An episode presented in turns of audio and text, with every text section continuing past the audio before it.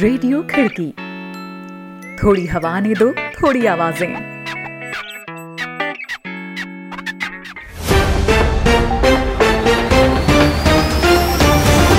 आज है 9 मार्च, दिन मंगलवार, खिड़की इंटरनेशनल बुलेटिन में अभिवादन स्वीकार करे रोहित जोशी का। एक नज़र कार्यक्रम की खास खबरों पर। ब्राज़ील की राजनीति में हलचल सजा रद्द होने के बाद अब पूर्व राष्ट्रपति लूला फिर लड़ सकेंगे राष्ट्रपति चुनाव। इंटरनेशनल क्रिमिनल कोर्ट ने कांगो के युद्ध अपराध पीड़ितों को की तीन करोड़ डॉलर की मदद की पेशकश। दक्षिण कोरिया में अमेरिकी सैनिकों का खर्च उठाने को लेकर दोनों देशों के बीच नया करार। रहेंगी दुनिया भर की और भी अहम खबरें तो बने रहे बुलेटिन में रोहित जोशी के साथ।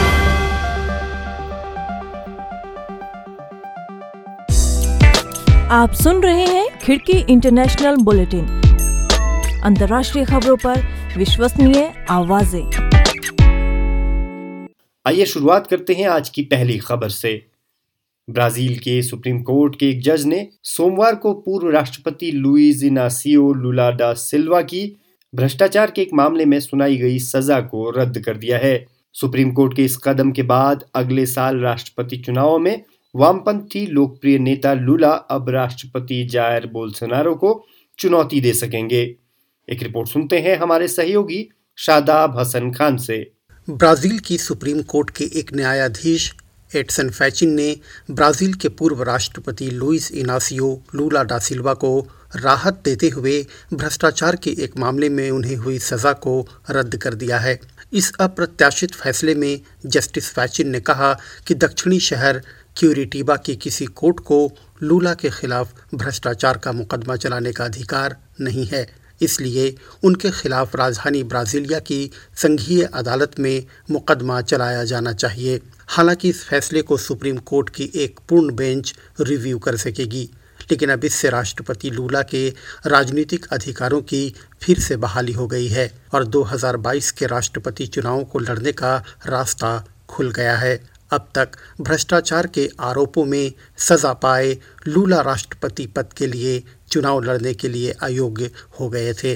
कोरोना काल में अपने फैसलों से विवादों में घिरे रहे मौजूदा राष्ट्रपति जायर बोल्सोनारो को आगामी चुनावों में अब लोकप्रिय वामपंथी नेता लूला से एक कड़ी चुनौती का सामना करना होगा। इधर देश के प्रोसिक्यूटर जनरल के ऑफ़िस की ओर से जारी एक बयान में प्रोसिक्यूटर जनरल के प्रवक्ता आगुस्टो एरास ने कहा है कि इस फैसले को सुप्रीम कोर्ट में चुनौती दी जाएगी। लूला ने ट्विटर में साझा किए गए एक बयान में कहा है कि सोमवार के फैसले ने बता दिया है कि वह लंबे समय से जिस कानूनी लड़ाई को लड़ रहे थे, उसमें वे हमेशा से सही थे।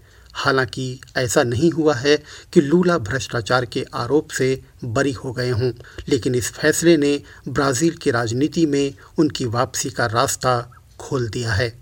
रिपोर्ट सुना रहे थे शादाब हसन खान। यह कार्यक्रम आप खिड़की डॉट कॉम के साथ ही खिड़की के यूट्यूब चैनल, फेसबुक पेज और व्हाट्सएप ग्रुप में भी सुन रहे हैं और मैं हूँ रोहित जोशी। अब रुख अगली खबर का। अमेरिका में 6 जनवरी को कैपिटॉल बिल्डिंग पर हुए हमले की घटना की जाँच कर रही एक टास्क फोर्स ने अपनी रिपोर्ट जारी की है। इस रिपोर्ट में कैपिटॉल पुलिस की अक्षमता पर सवाल उठाए गए हैं। इसमें कहा गया है कि अमेरिकी कैपिटॉल पुलिस इस हमले से निपटने के लिए ठीक तरीके से तैयार नहीं थी। न तो सुरक्षा कर्मियों की तादाद ही हालात और ज़रूरत के मुताबिक थी और न ही उनके पास हथियार थे।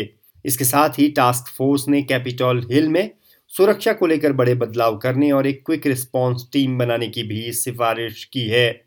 इस टास्क फोर्स की अगुवाई अमेरिकी सेना के retired lieutenant general Russel Honore कर रहे हैं। इस टास्क फोर्स ने पंद्रह पन्नों की अपनी रिपोर्ट में कहा है कि कैपिटोल पुलिस की खुफिया क्षमताओं और प्रशिक्षण के स्तर को और सुधारने की ज़रूरत है।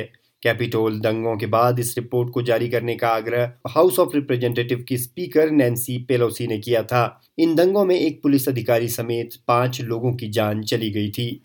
इस बीच इंटरनेशनल क्रिमिनल कोर्ट के न्यायाधीशों ने डेमोक्रेटिक रिपब्लिक ऑफ़ कांगो में 2002 में विद्रोही नेता बॉस्को नातागांदा के युद्ध अपराधों का शिकार हुए लोगों की क्षतिपूर्ति के लिए तीन करोड़ अमेरिकी डॉलर की रकम जारी की है। इंटरनेशनल क्रिमिनल कोर्ट ने कांगो की सेना के चीफ ऑफ़ स्टाफ रहे। बॉस्को नतागांदा को 2002 में कांगो के लोगों के खिलाफ किए गए बच्चों को हथियार पकड़ाकर सैनिक बनाने, बलात्कार और महिलाओं को सेक्स स्लेव बनाने जैसे 18 मानवता के खिलाफ युद्ध अपराधों का दोषी मानते हुए 30 साल की जेल की सजा सुनाई थी। अब कोर्ट ने कहा है कि बॉस को नतागांदा के पास खुद इस मुआवजे का भुगतान करने के लिए संसाधन नहीं थे। इसके मद्देनजर जजों ने न्यायाधिकरण से अपील की कि वह अपने ट्रस्ट फंड से तीन करोड़ अमेरिकी डॉलर्स की रकम पीड़ितों के पुनर्वास, उन्हें रोज़गार दे सकने वाले कोर्सेज के अलावा दूसरे कल्याणकारी कामों के लिए इस्तेमाल करे।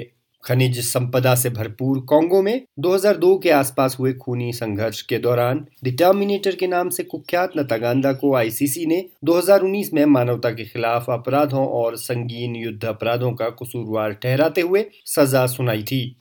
अब रुख अगली खबर का एक महत्वपूर्ण मामले पर विचार करने और मतदान के लिए लीबिया के सिर्त शहर में संसद की एक बैठक बुलाई गई है। इसमें सांसदों को फैसला लेना है कि क्या वे एक नई अंतरिम यूनिटी सरकार को आगे बढ़ा सकते हैं ताकि इस साल एक अंतर्राष्ट्रीय शांति योजना के तहत लंबे समय से टाले जा रहे चुनाव कराए जा सकें। 130 से अधिक सांसदों ने पिछले महीने जिनेवा में संयुक्त राष्ट्र की तरफ़ से आयोजित एक मंच पर अंतरिम प्रधानमंत्री के रूप में चुने गए अब्देल हामिद दबीबा की गठित कैबिनेट को मंजूरी देने पर बहस शुरू कर दी है। उम्मीद जताई जा रही है कि लीबिया में बटी हुई संसद में आज अब्देल हामिद दबीबा की गठित कैबिनेट को मंजूरी देने पर मतदान होगा।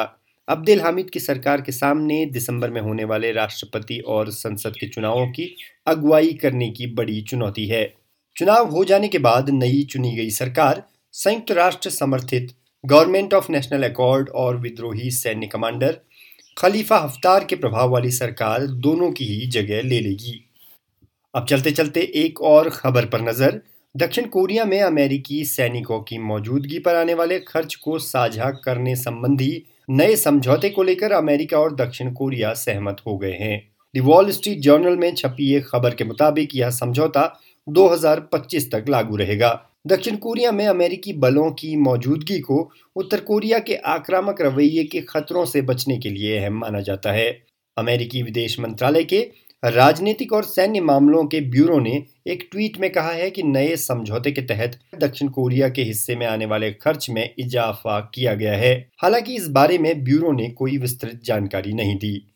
ब्यूरो ने ट्वीट किया कि समझौते को अंतिम रूप दे दिया गया है और इससे उत्तर पूर्व एशिया में शांति, सुरक्षा और खुशहाली के लिए महत्वपूर्ण अमेरिकी, दक्षिण कोरियाई संधि गठबंधन को मजबूती मिलेगी।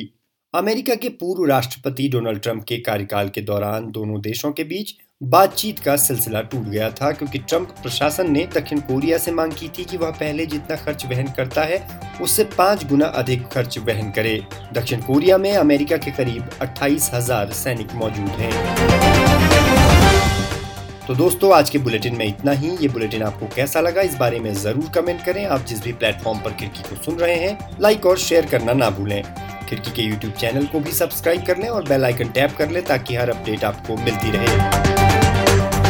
अभी के लिए रोहित जोशी को दीजिए इजाज़त। कल फिर होगी मुलाकात। आप जहाँ चाहे हमें सुन सकते हैं। खिड़की डॉट कॉम के साथ ही खिड़की के यूट्यूब चैनल और फेसबुक पेज पर भी। नमस्कार।